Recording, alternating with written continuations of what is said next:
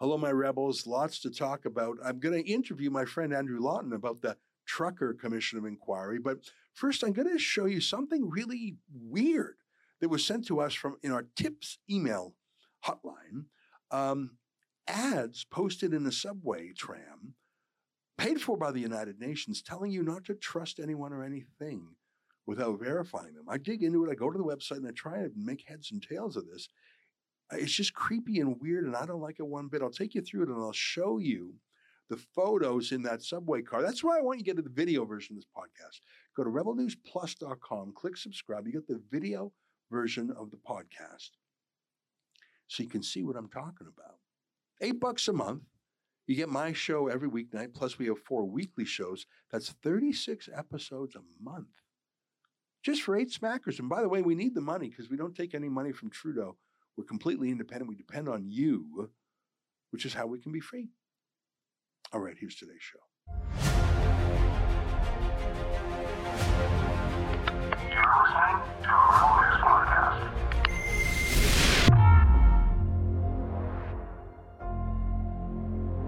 Tonight, the United Nations rolls out an ad campaign telling you who you should or should not believe. It's October 18th, and this is the Ezra Levant Show.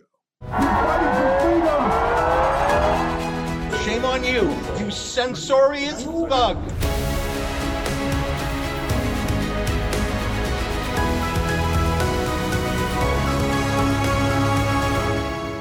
There's a lot of news in Canada, and we're covering it. I think the most important story is the Trucker Commission of Inquiry in Ottawa. We're covering that intensively. We're live tweeting it, by which I mean we're commenting on it in real time. And we're live streaming it, by which I mean we're just literally streaming the real time video of the full proceedings. We're also doing special reports. And each night we have our own live stream broadcast where we go over the day's highlights. That's all at the website truckercommission.com. I think we're covering this more intensively than anyone else in the country. Now, in a moment, I'll interview my friend Andrew Lawton from True North, who has been covering it too. And of course, our friends from the Democracy Fund were there. Here's Alan Honner, a TDF lawyer in action today. You told us earlier today, um, where evidence came out that um, these these protesters they were they were nasty, um, they were hateful, and they were they were vulgar. Is that right? Yes. And you said that you saw, um, or you you said that they had um, ripped masks off of people. Yes. Did you actually see that? No, I saw it reported in the media. Okay.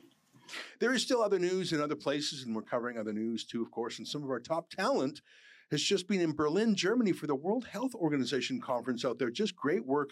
Here's some new clips from them. Okay, Mr. which way? Tedros, how are you? How are you, Mr. Tedros? if you could do lockdowns again, would you would you do them?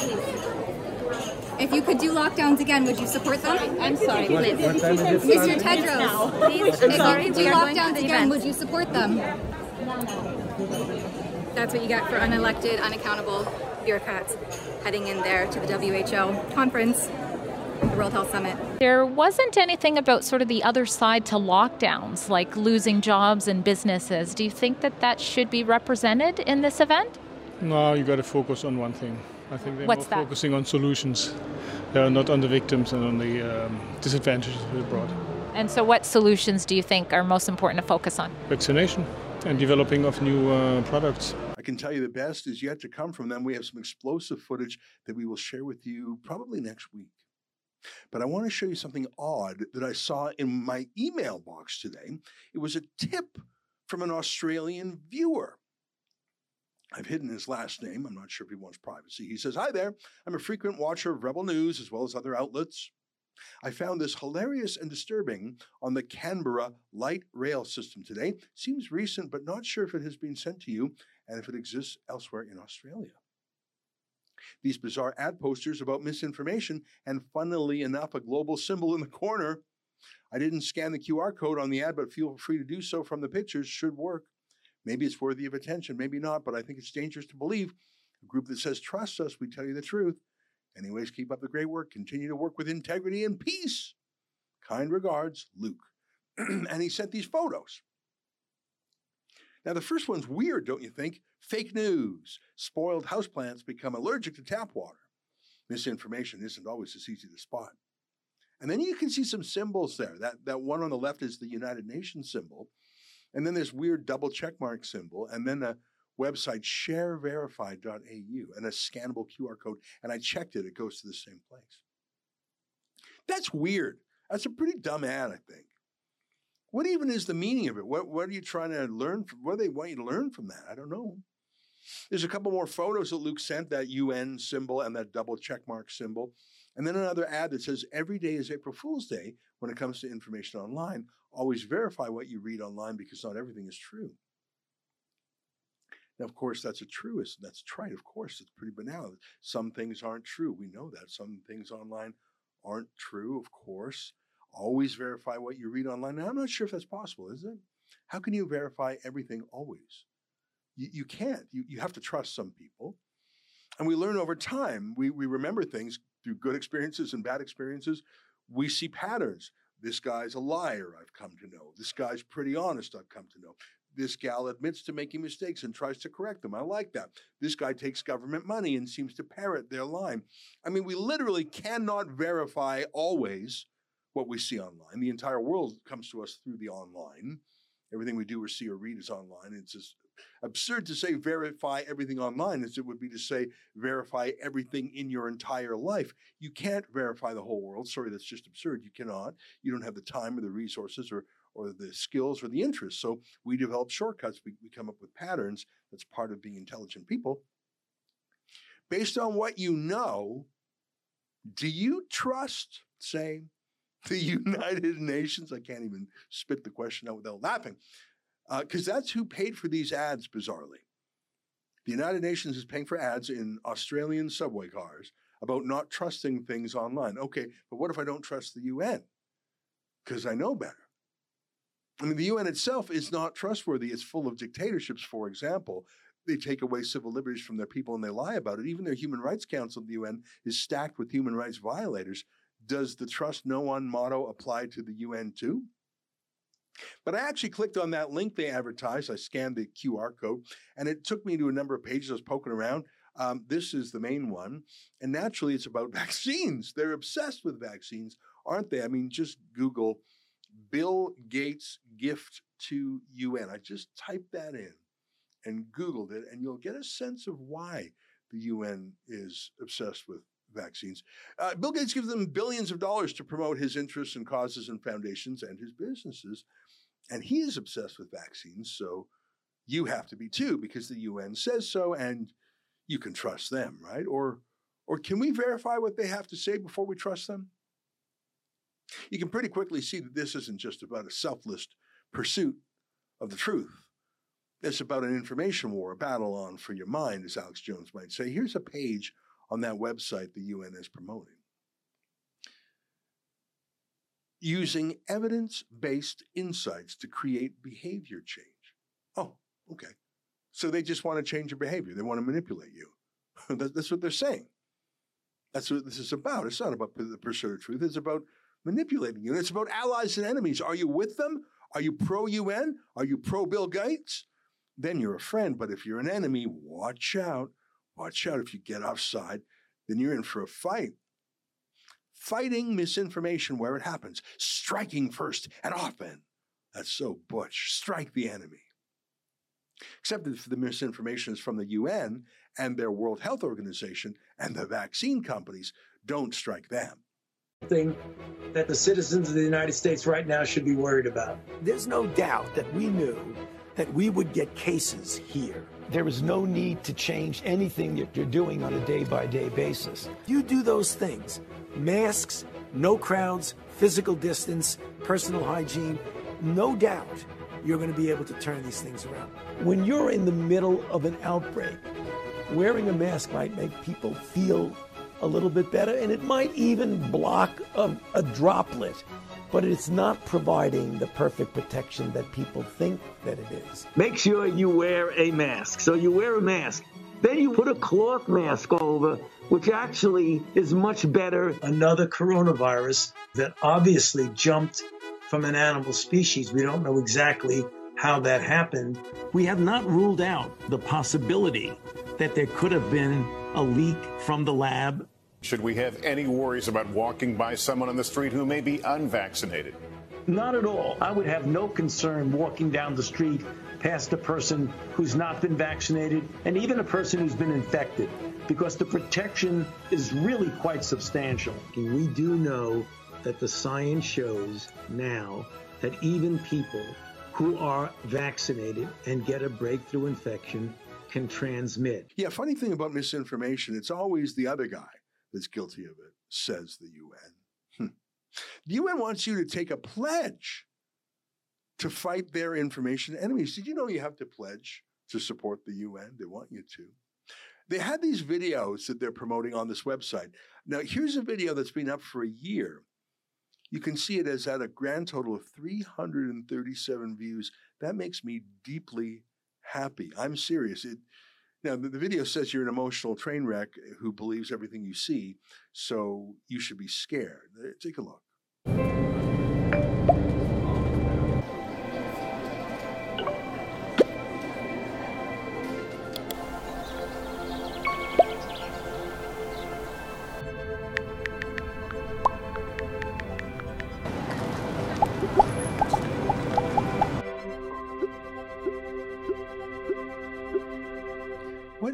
Is their advice or takeaway there? That feels like a child's video, but it doesn't even make sense. Here's another video that's a little bit more grown up. It has, I'm delighted to tell you, in a year, 340 views. Take a look.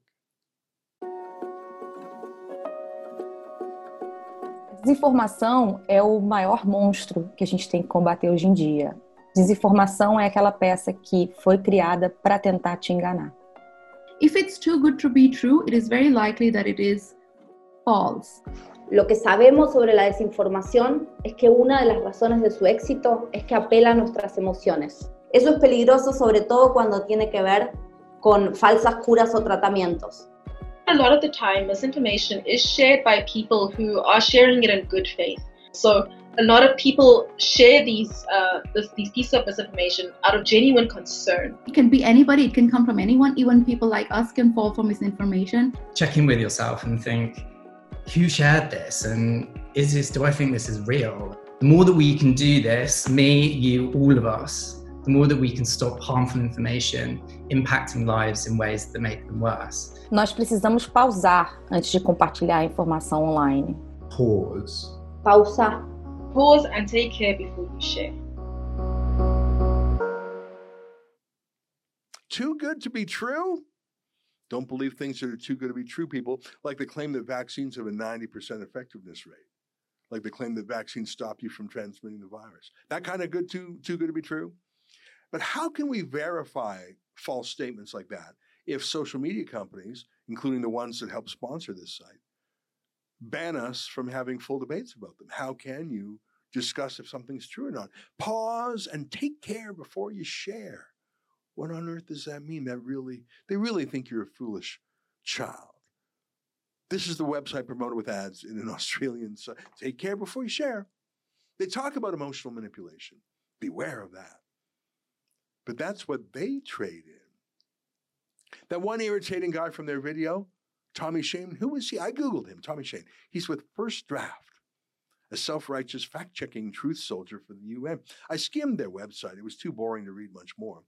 I read their impact report. Here's what they said in a recent report. They said the year opened with a distressing confirmation of how lies, conspiracy theories, and radicalization can lead to democracy shaking violence. The January 6th siege of the US Capitol, then the onslaught of vaccine disinformation showed how vulnerable critical healthcare systems are to bad information. Sorry, you're the crazy one, mate. You're the emotionally manipulative one, mate. You should pause and take care before you share. I saw this weird line in his report. Pro Russia networks are driving anti Pfizer vaccine disinformation. what? Is that true? Is that the reason people are skeptical of mRNA vaccines by Pfizer? Because Russia did it? Is that really fact checking? Is that really why people are mad at Pfizer? So it's got nothing to do with say, oh, I don't know, Pfizer paying the largest healthcare fine, the largest fraud settlement in U.S. history, $2.3 billion for lying about their drugs. It's not that. It's it's Russia, Russia, Russia. So I clicked on their truth link. This is the guy the UN says we should believe because he's verified. And I got this page. So I'm following the UN's advice. And I came to this page. Banned sites and pro Russian networks are driving anti Pfizer vaccine disinformation. Highly misleading articles framing Pfizer's COVID 19 vaccine as an unsafe experiment for guinea pigs were spread across both fringe and mainstream social media platforms. I'll read some more. Two, deplatform disinformation websites and key players within Russia's disinformation and propaganda ecosystem are largely behind the false narrative on fringe platforms that the Pfizer COVID 19 vaccine is experimental and its recipients are guinea pigs. Collectively, they facilitated the spread of the experimental narrative across multiple languages and larger social networks. The narrative now exists alongside and feeds into other misinformation narratives surrounding the mRNA based vaccine. Well, I, I should tell you that Pfizer's drug is experimental. That is not a, up for debate. That's a fact. That's why it needs the emergency use authorization. It hasn't finished its clinical trials. Normally, drugs don't get to the market for years, they have to be tested. Now, people aren't really becoming guinea pigs, that's an animal. Uh, but it's a, it's a metaphor because guinea pigs are often used to test drugs on before they're tested on humans. So, of course, we're not actually guinea pigs, but it's a turn of a phrase. To be a guinea pig means to have something tested on you. It's obviously a fair comment because these drugs have not finished their clinical. Now, I have no idea if Russia doesn't like Pfizer. I don't know what angle they would have in all that, but I, have never read a single word from a Russian website about Pfizer. I don't care what Russia has to say about Pfizer. And the story starts off by saying that the Russian sites have been deplatformed as in hidden or canceled. So what are they banging on about? Talk about weird. Frankly, this feels like misinformation. Whether or not Pfizer vaccines are good or bad is a debate that we should have, though these folks don't want us to have a debate. They're trying to win that debate by saying anyone who criticizes Pfizer is, is a Russian agent.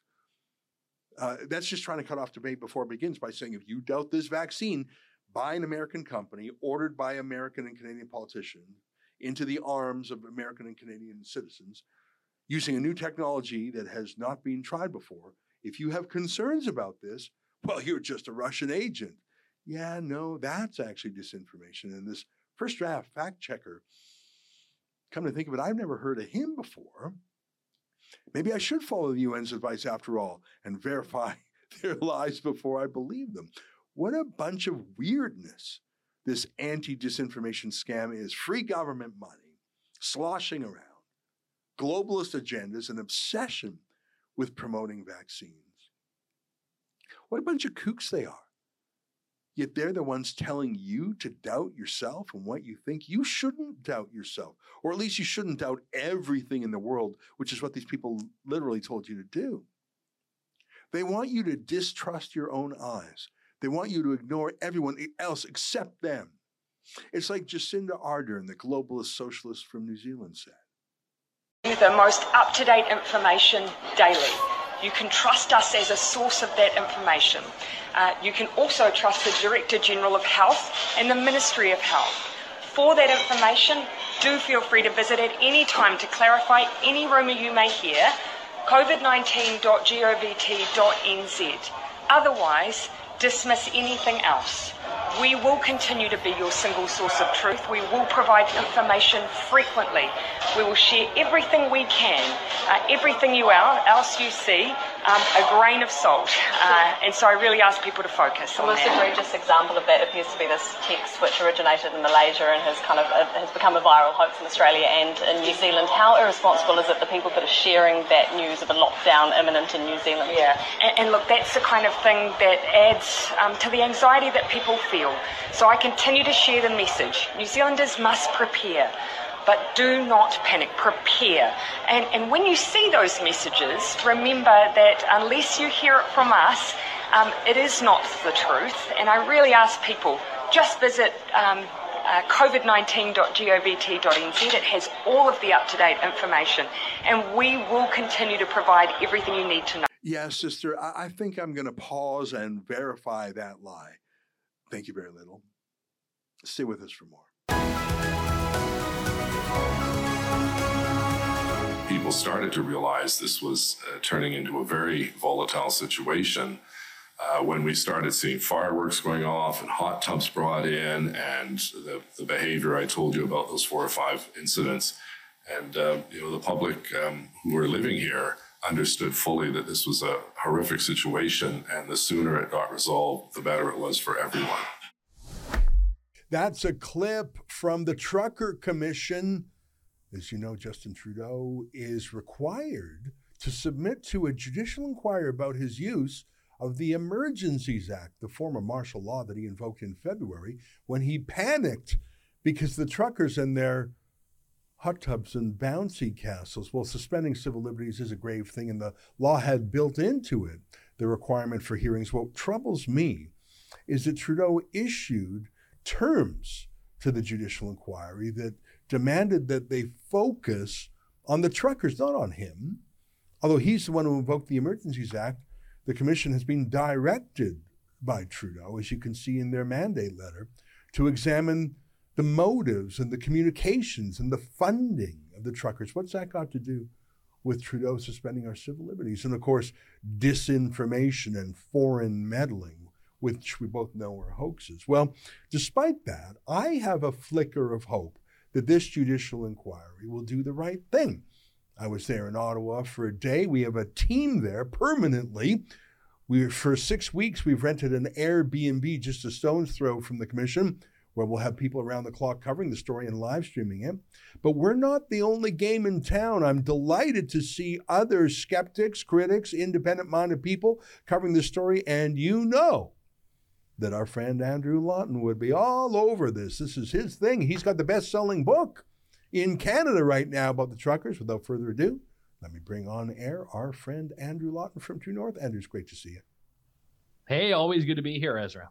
You know, you were such an important journalist during the lock sorry the trucker convoy itself you've written a best-selling book on the subject and now i am so glad that you are live tweeting the commissions our sheila gunn reid is too between the two of yous i feel like i'm right there covering it tell me a little bit about today and then once we get some of today's news out i'd like to back the camera uh, out a little bit and get your feelings about the, the commission itself. I want to be a little bit hopeful about it, and I want to know if you think I'm being naive to think that this is an open minded commission. But first, what happened today in the commission?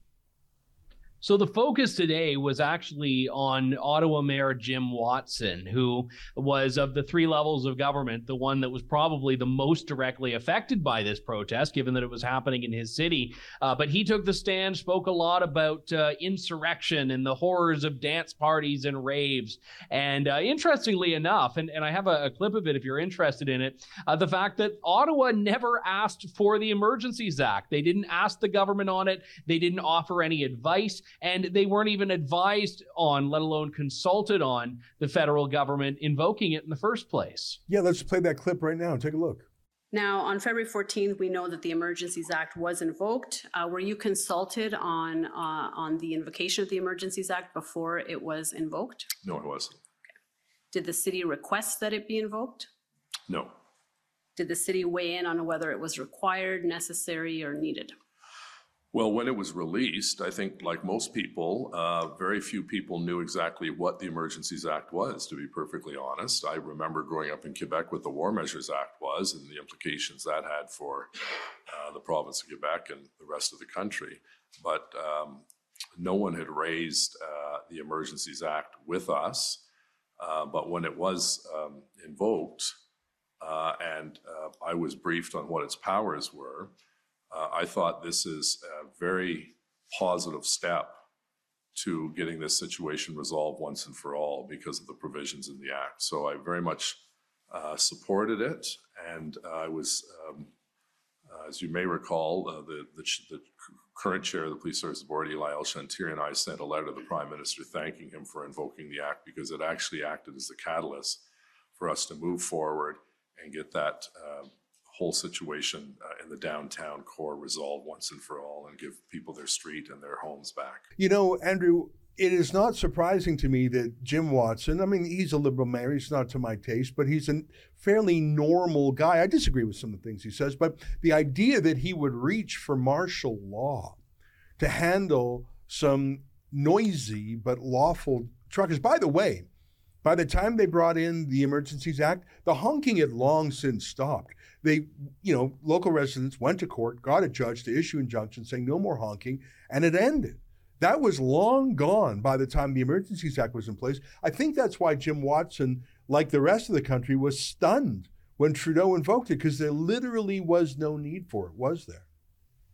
No, and, and Jim Watson's a bit interesting because he's not popular to a lot of the convoy people. His rhetoric about the Freedom Convoy and a lot of the, the, the fake stories and fake narratives that have been purveyed, he himself has talked about. But at the same time, he also did something Justin Trudeau didn't do and the provincial government didn't do, which is allow his office to actually have a conversation with them. And, and near the end of the protest, there was that deal that was reached between the city of Ottawa and convoy organizers to move trucks onto Wellington Street. So the city of Ottawa and Jim Watson, whatever their uh, shortfalls are in other areas, did something that the federal government wouldn't do, which is actually have a conversation with these people. And that's such a critical point because the whole point of the Emergencies Act is that it is meant to be there when all other means have been exhausted, when existing laws are incapable of achieving the desired outcome. In this case, the federal government wouldn't even engage. They wouldn't even have that discussion.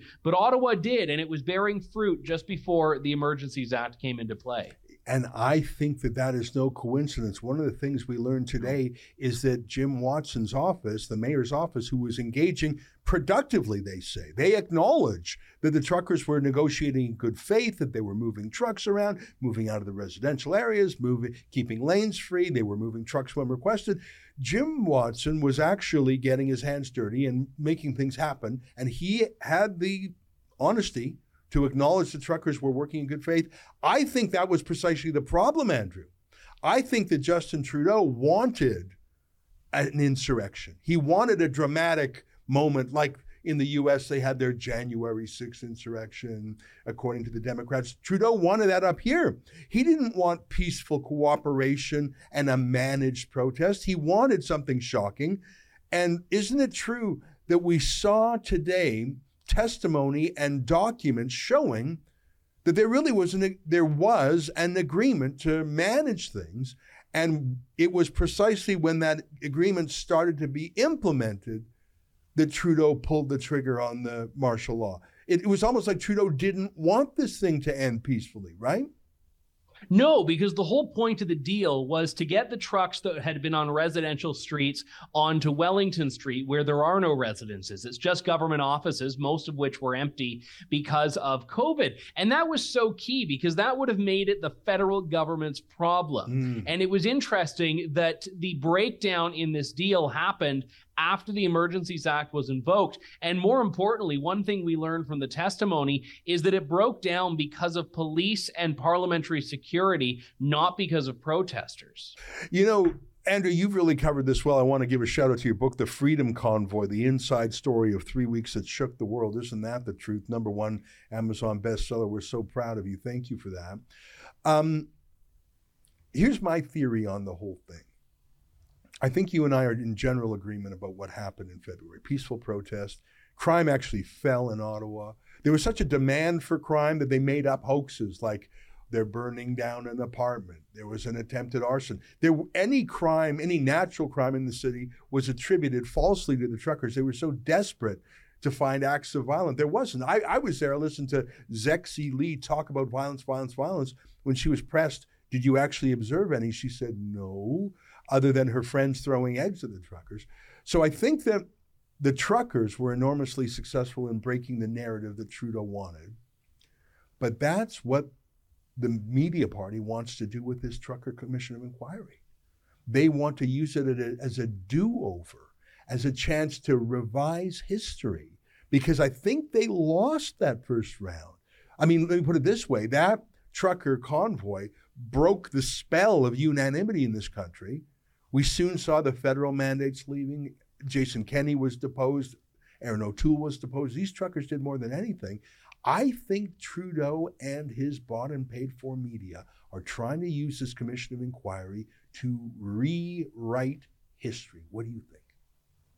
I would agree. And I, I think that it's interesting uh, as we go through this process. And remember, it's going to be a couple of weeks before we hear from anyone that was actually involved in the convoy. So the first things people are hearing are about the government's fears of violence, the mm-hmm. government's fears of insurrection, this idea that it was an insurrection, this idea that there was organized crime embedded at one intersection they were talking about today. These things are really their attempt to make it seem like things were a lot worse than they are. And everyone can talk about the theoretical risk of violence. No one can point to any actual violence. You know, one thing that I reminded uh, my viewers about yesterday, and I know you emphasize this, is the whole question that the country has gathered in this commission to answer is not did anything bad happen? I'm sure there were some bad things. Life is tough. I'm, it's not even did any crime happen. I think the answer is generally no, just a lot of parking infractions and horn honking. The question is was the invocation of martial law justified? And let me put on the screen the very clear test in the law. Is there a danger to Canadian citizens, or is there a risk of uh, uh, violating the sovereignty of this country? And and, and look at that keyword and and uh, these cannot be resolved by current law. So it not only does it have to be extremely dangerous or an extreme violation of national sovereignty, but whatever the terror is cannot be resolved by existing laws. And that to me makes this or should make this a slam dunk there was no reason for martial law. You could have dealt with this with local police force. The OPP testified that they were able to clear the Windsor Ambassador Bridge with Detroit in two days without violence, without the Emergencies Act. And all the complaints we're hearing from these Ottawa witnesses about how it hurt their feelings, I don't even know if those are dangers or crimes, but there was nothing that martial law could do for them that regular police couldn't. Yeah, and I would I think you're you're very right to point that out and I and I want to re-emphasize that point if I may here because when it comes to constitutional challenges there's a murkiness to it. We know that courts have oftentimes been very deferential to governments. When it comes to the criminal cases, again, there's a murkiness of that. We don't yet know how the criminal charges against Tamara Lich or Chris Barber or any of the others will, will unfold. This is a very simple issue and it's noteworthy that governments and Ottawa representatives and Canadian Canadian government representatives are really muddying the waters here. We're not talking about whether the convoy was a group of upstanding citizens or not. We're ta- talking about whether the convoy was disruptive or not. We're not talking about whether people's lives were in some ways affected on either side of that things. We're talking about that very key question. Was this a national emergency as defined by the Emergencies Act? And I mean, forgetting for a second all the definitions about sabotage and espionage and threats to sovereignty, which I think are laughable yeah. to uh, apply to this bouncy castle rebellion, we're talking about something that cannot be effectively dealt with under any other law of Canada. And it is inconceivable to me that that case can be made by the government because they didn't even try to use other laws and other means, and even things that don't involve the law, like having a conversation. Yeah. You know what? Let me just check. Uh, I did a tweet today um, referencing a particular section of the criminal code. Let me find it here. Yep. Uh, I should tell you that the idea of commandeering tow trucks, which was one of the things that was referred to, um, we needed the Emergencies Act because tow truck drivers simply wouldn't give their tow trucks. That is allowed under the criminal code.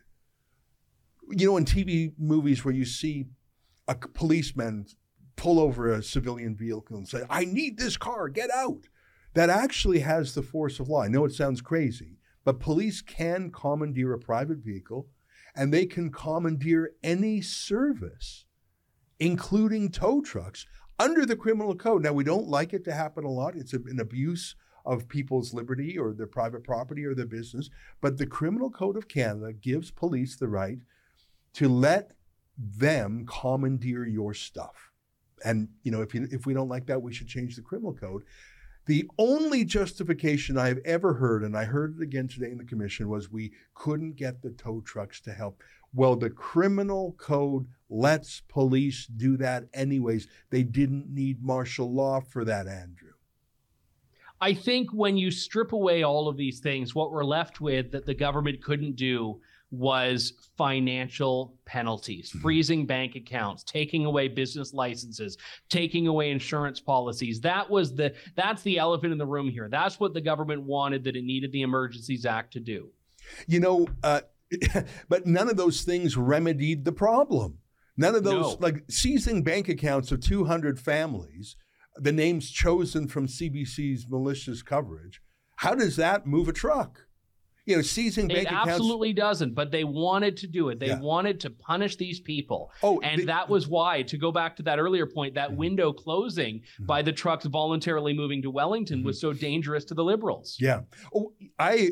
It is obvious that's what Trudeau wanted. He wanted to demonize, marginalize, scare, traumatize his enemies, and by his enemies he means everyone who opposed him. The 200 bank accounts that were seized.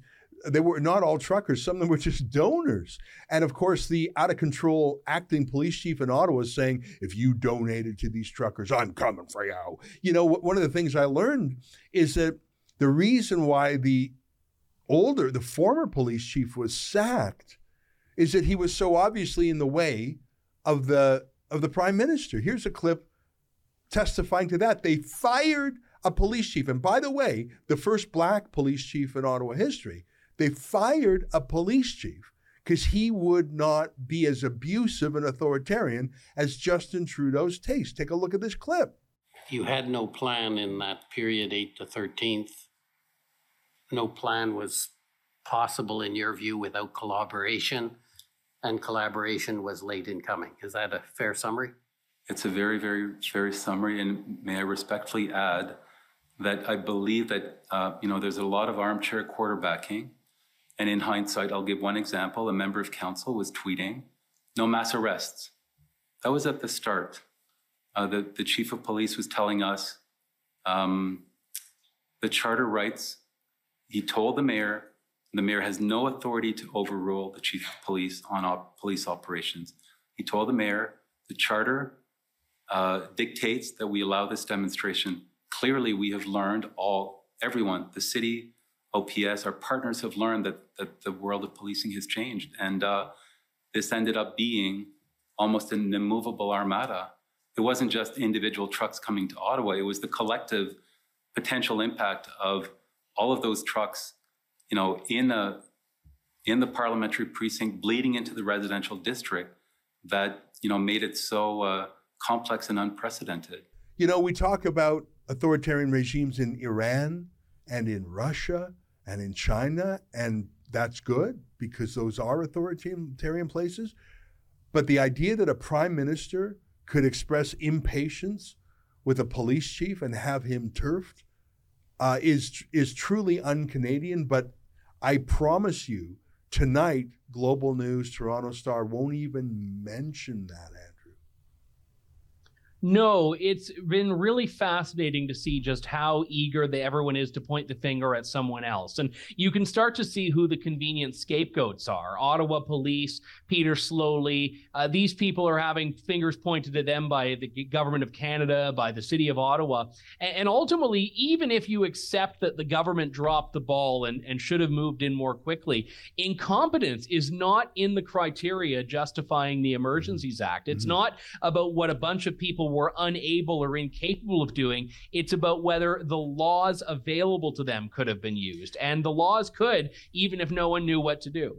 You know, there's this one moment I want to close with this. Here's a clip of Mayor Jim Watson. He was saying that the city of Ottawa was starting to look ridiculous, that, they, that people were losing confidence in them. And by the way, I think he's right. Certainly, in the eyes of uh, the thin skinned, microaggression oriented uh, political class. But losing face, being embarrassed, being shown to be incompetent, those are not national emergencies that require martial law. Those are political prices to be paid or not. that's not a reason to to lift our civil liberties. Here's a quick clip of that. To say these acts in the occupation are having damaging and long term impacts on the well being of our residents. People are living in fear and are terrified, and they're now being subjected to the nonstop honking of large trucks for nine days, which is tantamount to psychological warfare. Then you say, given the scope and scale of the armada of large trucks that are now occupying our downtown core, and this is now on the second page, we are writing to you to ask today for your help to secure 1,800 officers to quell the insurrection that the Ottawa Police Service is not able to contain. And then um, further down, you say, we must do everything in our power to take back the streets of Ottawa and our parliamentary precinct from the criminal activity and hooliganism that has transpired over the last nine days.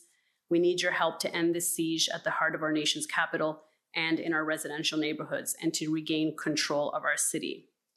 So, was that description of the situation uh, accurate uh, as to what was happening on the ground as of February 7th? Absolutely. You know, I think if you just go back and, and look at the media coverage, uh, the media themselves were being harassed um, during this whole period of time. We now know that a number of children uh, had to miss uh, chemo and radiation appointments at CHEO.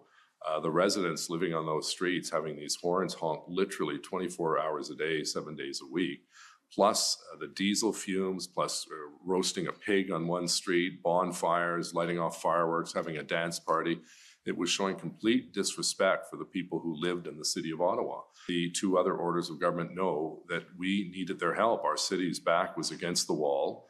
We had this outrageous behavior by people who seemed to have no respect for uh, private property, public property, or the well-being of the citizens of, of, of Ottawa. And my job as mayor was to speak out and say, we have to end this. And the only way we're going to end it is with a significant increase and boost in the number of police officers. And it's very interesting. I hope you continue to cover this. We certainly will. Um, I have one last question for you. How do you think the judge is handling this? I, I uh, people point out that he's a liberal. They point out the choice of witnesses here seems unusual. But I don't want to I don't want to hop to an early conclusion. I want to hold out hope that this judge is going to do his job. And even if he has some liberal instincts, and a lot of judges do, that he will look at this plain, plain test and say, was there truly a national danger so acute that we had to lift civil liberties? And I hope, I I, I don't want to be proven to be a fool, Andrew. But in my bones, I think he's going to say there was no justification. In my bones. One thing that I, am very grateful for is that this commissioner has really made an effort to ensure that these proceedings are public. They're mm-hmm. live streamed. The documents and exhibits are public. It's available with sign language, English, French. And the one of the dangers of court proceedings is that so much of it happens behind closed doors and mm-hmm. things that are technically public, but the public really doesn't functionally have access to. Mm-hmm. In this case, the public is seeing what he's seeing and the public yeah. is hearing what he's hearing. And I think there's an accountability in that. And, and I, like you, am, am holding out hope. But more importantly, here, I think it's incumbent on Canadians to watch because even if, for whatever reason, he makes a finding that it was justified, Canadians who saw this can make their own determination at the next election. Yeah. Well, listen, keep up the great work. Congrats again on your book. I'm so glad that there is a contingent of independent media here. And you, I tell you, I went home the first day I was at that commission, and I wa- and then I read the global news version, and I saw the official media, and I thought, was I at the same place as them? And well, that was the that was what happened at the convoy itself. Yeah, I, I, I would look on Twitter and be like, well, "Hang on, was I at the wrong protest? This yeah. isn't what happened." Yeah, and I've never seen a greater need for independent media. So you're there, and I think Western Standard Online is there, and I think Epoch Times is there. And yeah, I'm I, I'm not 100 percent sure, but I know there are independent voices there, and I'm very glad of it. Great to see you, Andrew. Thanks for coming on the show. Hey, thank you. Keep up the great work. All right, there you have it, Andrew Lawton from True North, TNC dot news. Stay with us. More ahead.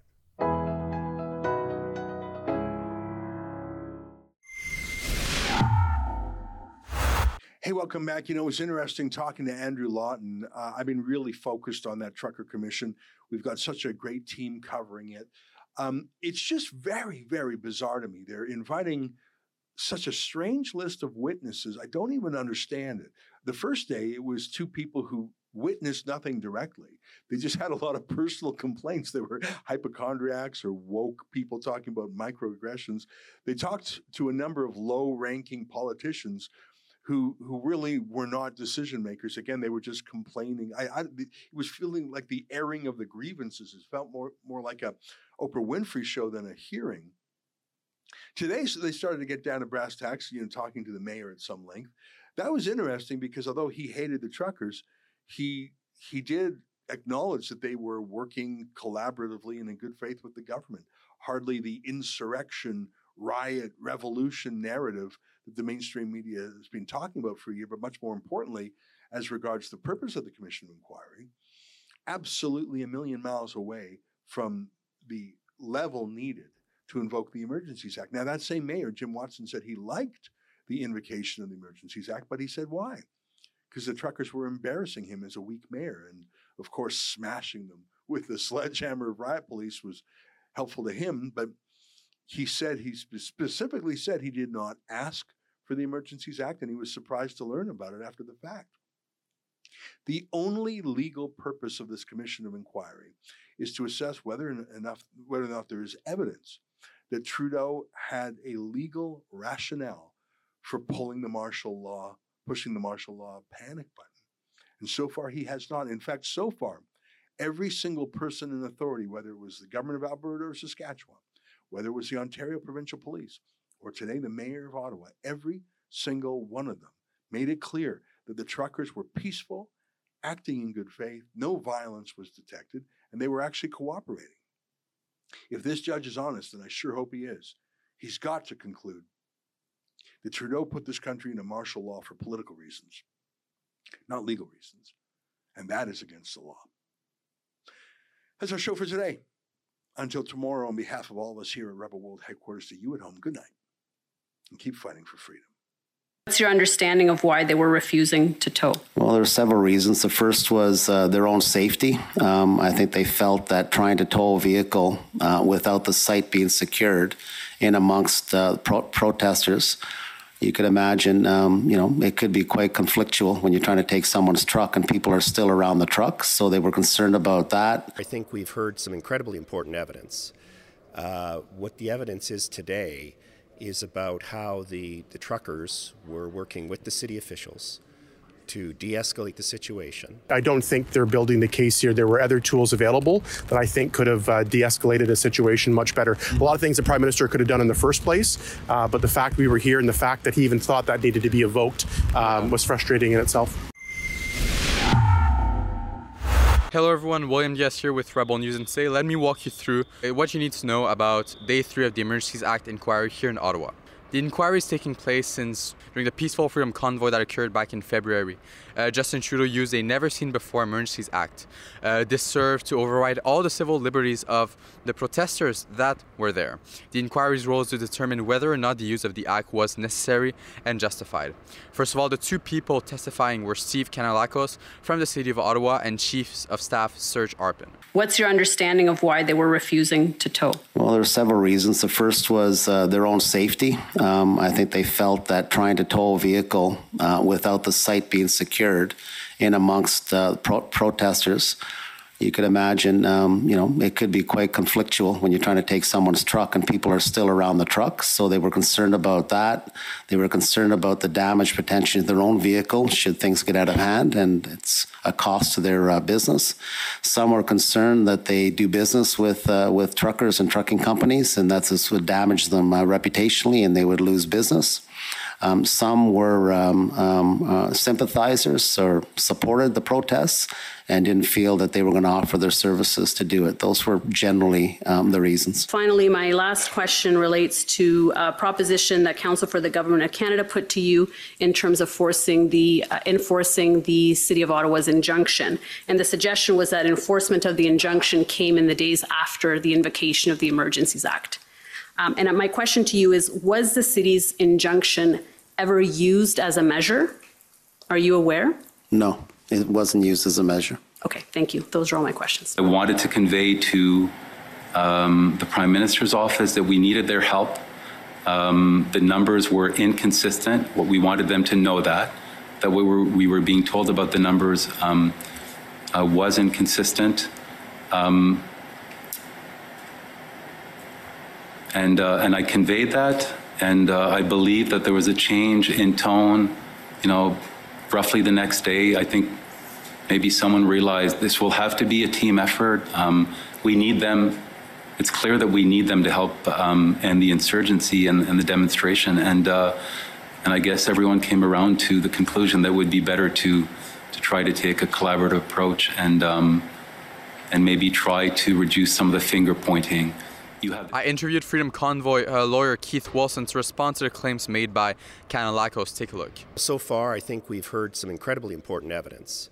Uh, what the evidence is today is about how the, the truckers were working with the city officials to de escalate the situation and to reach an agreement to move the trucks out of the downtown core, but for Wellington. So, uh, the reason that's so important is that the implementation of that agreement between the truckers and the city occurred on the same weekend, uh, the weekend of the 12th and 13th of February, which is the same weekend that the international borders opened at Windsor and Coutts. So the only thing happening in terms of a protest that was impacting Canada was the Ottawa protests at the time on the Sunday. And on the Monday, the truckers were successful in working with the police and the city officials to move 102 vehicles out of the downtown core, including 42 semi trucks, 23 of which went up to Wellington. All the other vehicles left the downtown and went to remote locations outside the city. Two city blocks were cleared. Mm-hmm. That was the deal being implemented. However, the federal government and the new police chief intervened on the subsequent days and blocked any further movements of trucks, mm-hmm. which prevented the deal from being completed. So it really begs the question of why did the Prime Minister invoke the Emergencies Act at all? The public order emergency inquiry isn't on the only thing that's happening in Ottawa. Members of parliament are back at work after a week off. I was able to speak with seven Conservative MPs to get their thoughts on the Emergencies Act inquiry take a look at what uh, Michael Barrett, the Shadow Minister for Ethics and Government Accountability for the CPC, Eric Duncan, and Ziad Aboultaif stated. What do you hope the uh, findings, the outcome of the Emergencies Act inquiry will be? Uh, I think what a lot of people are concluding that it was absolutely unnecessary to invoke that. I think it further stoked an already divided situation. Uh, and we talk about the polarization in this country and yeah. people's frustration and confidence in the federal government. Uh, I think I've seen limited clips of it so far, uh, but I, I, don't think they're building the case here. There were other tools available that I think could have uh, de escalated a situation much better. Mm-hmm. A lot of things the Prime Minister could have done in the first place, uh, but the fact we were here and the fact that he even thought that needed to be evoked um, was frustrating in itself. What do you hope the outcome of the Emergencies Act inquiry will be? What do you hope the findings will be?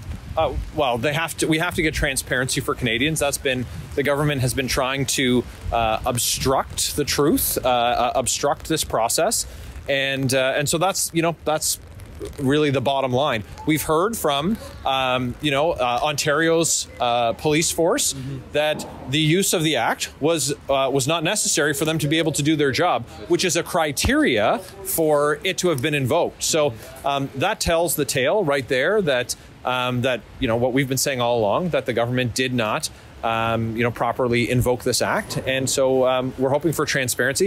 You know, it's unfortunate, but very consistent with what this government's done in the past, yeah. um, that it took uh, the commissioner to have some cabinet confidences waived instead of the government being transparent and providing that uh, to the commission, um, which is, you know, the basic thing that Canadians would expect when we have a situation where Canadians' bank accounts were frozen and, uh, you know, and, and so many, uh, you know, civil liberties and, and basic freedoms um, that we expect as Canadians um, were violated by the government. Yeah. It's, it's, too too har- too harsh of a measure that doesn't. I mean, the action doesn't deserve the yeah. emergency act. The government could have done it in a different way, more peaceful way, instead of bringing the whole. And and, and that tells you about only 48 hours they lost yeah. before they just remove it. So that tells you that they were on uh, immediately after they introduce it. Jim Watson, the mayor of Ottawa, is testifying today on October 18th, and this will definitely be interesting uh, to watch. Stay tuned with everything that's going on. You can head on to truckercommission.com. Thank you for watching. This was William Diaz here with Rebel News. If you want to help us fund our trip here in Ottawa, you can always head on to truckercommission.com and chip in as much as you can to help us pay for food, travel, expenses, and our Airbnb that we use as a studio here in Ottawa.